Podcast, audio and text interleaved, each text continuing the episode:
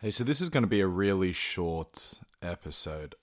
There's no guest, but I just finished Nicholas Shaxson's Treasure Islands, which documents the tax havens across the world. And that, in combination with Tim Butcher's Blood River and now James Henry's Blood Bankers, I'm starting to learn a little bit more about how systematically rapes developing developing countries around the world are, and how it's all enabled through tax havens and tax avoidance. And it might seem a trivial issue, but it turned me onto this idea that with so much attention given to noise, given to lots of BS that grabs people's attention, a trans athlete competing in the Olympics, is AstraZeneca going to kill you? Did Joe Biden say something silly? Did Australia's Prime Minister Scott Morrison actually shit himself at McDonald's?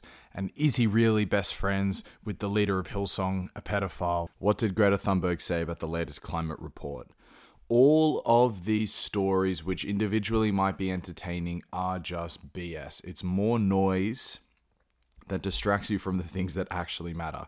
So, like I said, after going through Shaxson's book, Tim Butcher's, and several more, it sort of made me think, wow, why does no one give this any credence? Why is no one paying attention to something like this? And it got me to write a very short article, which is just simply titled, Here are some things that actually matter. And so let's just think and so think for yourself what are things that actually matter? Is it the BS news of the day? Is it the BS that the Twitter and YouTube and Instagram algorithm put right to the top that just they decide what you're going to be paying attention to? Or is it perhaps things like the trillions of dollars that go untaxed and unrecognized every year? The financial flows that distort and deplete developing nations and also allow possible the scale of criminal organizations? Is it the embarrassingly large problem of food waste? Where in some countries, as much as one third of all food that gets produced goes into the bin when there is genuine starvation throughout the world? Or is it the threat of water security?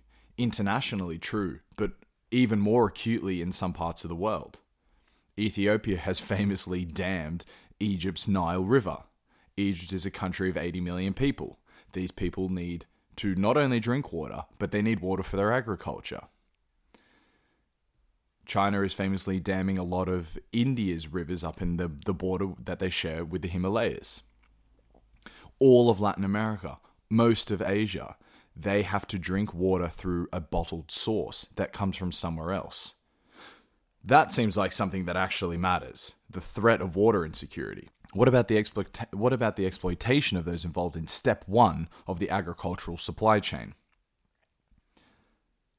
I'm going to release a video soon about an experience I had in Veracruz uh, looking at a coffee farmer and and his explanation for just how corrupt and BS and unsustainable the coffee industry is. But it's also the same with cocoa. It's also the same with vanilla. It's also the same with soy. We're deforesting the Amazon and then salting the earth so we can plant this disgustingly low nutrient dense soy crops, which are this, which are this, which are then just being sold to the cows and chickens around the world, who themselves are disgusting and full of bacteria and full of antibiotics. What about the vanilla farmers in Madagascar, in Madagascar, almost exclusively to Madagascar? And how criminal organizations in Nestle completely distort what would otherwise be a paradise on earth. The cocoa farming is very well documented with child labor. How many children in Sierra Leone were involved in the chocolate bar you're eating? And coffee is really the worst of them all. Not only does all of the degradation just mentioned happen, but also the complete desolation of the land which it is being grown on. If you want to learn more about that, reach out to me. What about animal abuse and exploitation? Ivory farming has almost driven the African elephant and the rhino extinct this this fucking pseudoscience in Asia where if you snort some rhino horn, which is essentially just um, calcium, I think it is, it's just fingernail. It's supposedly good for your health. Or the tiger temples in Thailand. this Buddhist hypocrisy where they're supposed to not harm a living being, yet they breed tigers just to be slaughtered to then be sold to the Chinese to put in their special medicines? What about the animal abuse and exploitation that is rampant throughout Southeast Asia, Africa, and Latin America? This to me seems like something that we should give a fuck about. What about human trafficking? Did you all forget that this is still a giant problem? This is still something that's happening.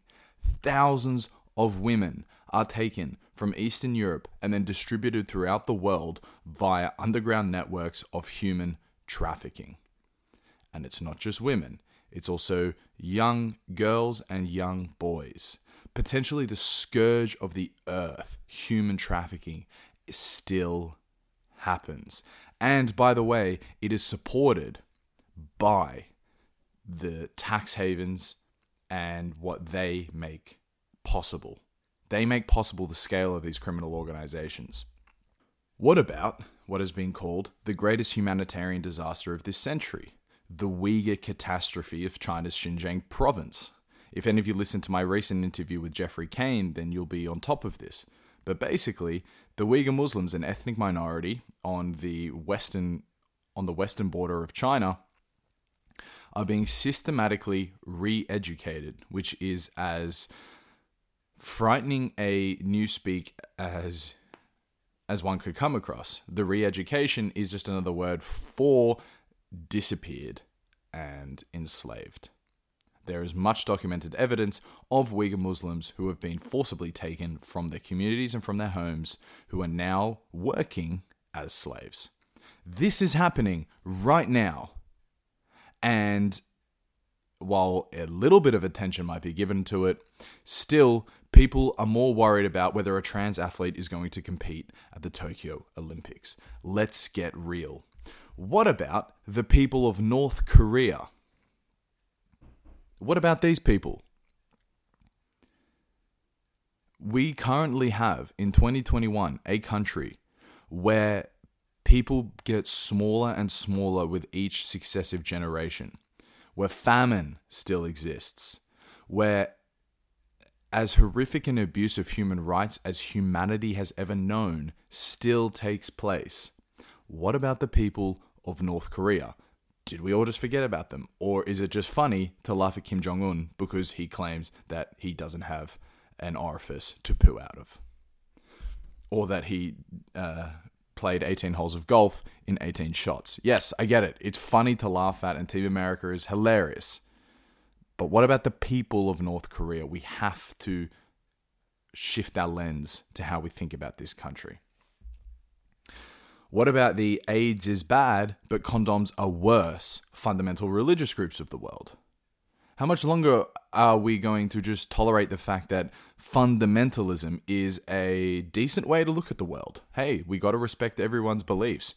Yeah, sure. We definitely have to respect other people's beliefs, but let's agree that there are bounds within which we respect those beliefs. Would we do we respect the beliefs of someone who wants to stifle the sexual education and sexual maturity of entire groups and and and increase their risk of exposure to AIDS rather than just give them this readily available contraceptive? I don't know. But that was just a list of seven or eight things that came to mind immediately. I have absolutely no doubt that this list can be expanded upon much more. So I pass it over to you, my dear listener. If you could comment on the article that is in the description of this podcast, some things that actually matter, some things that don't deserve the BS attention that is given to them. Now, obviously, we're not going to change anything, but we can at least discuss amongst ourselves. There are things that actually matter, that are actually happening out there, which no one gives a fuck about. So, that's all from me. Forgive me if it was um, a little bit depressing, but you're a legend. Take it easy. See you later.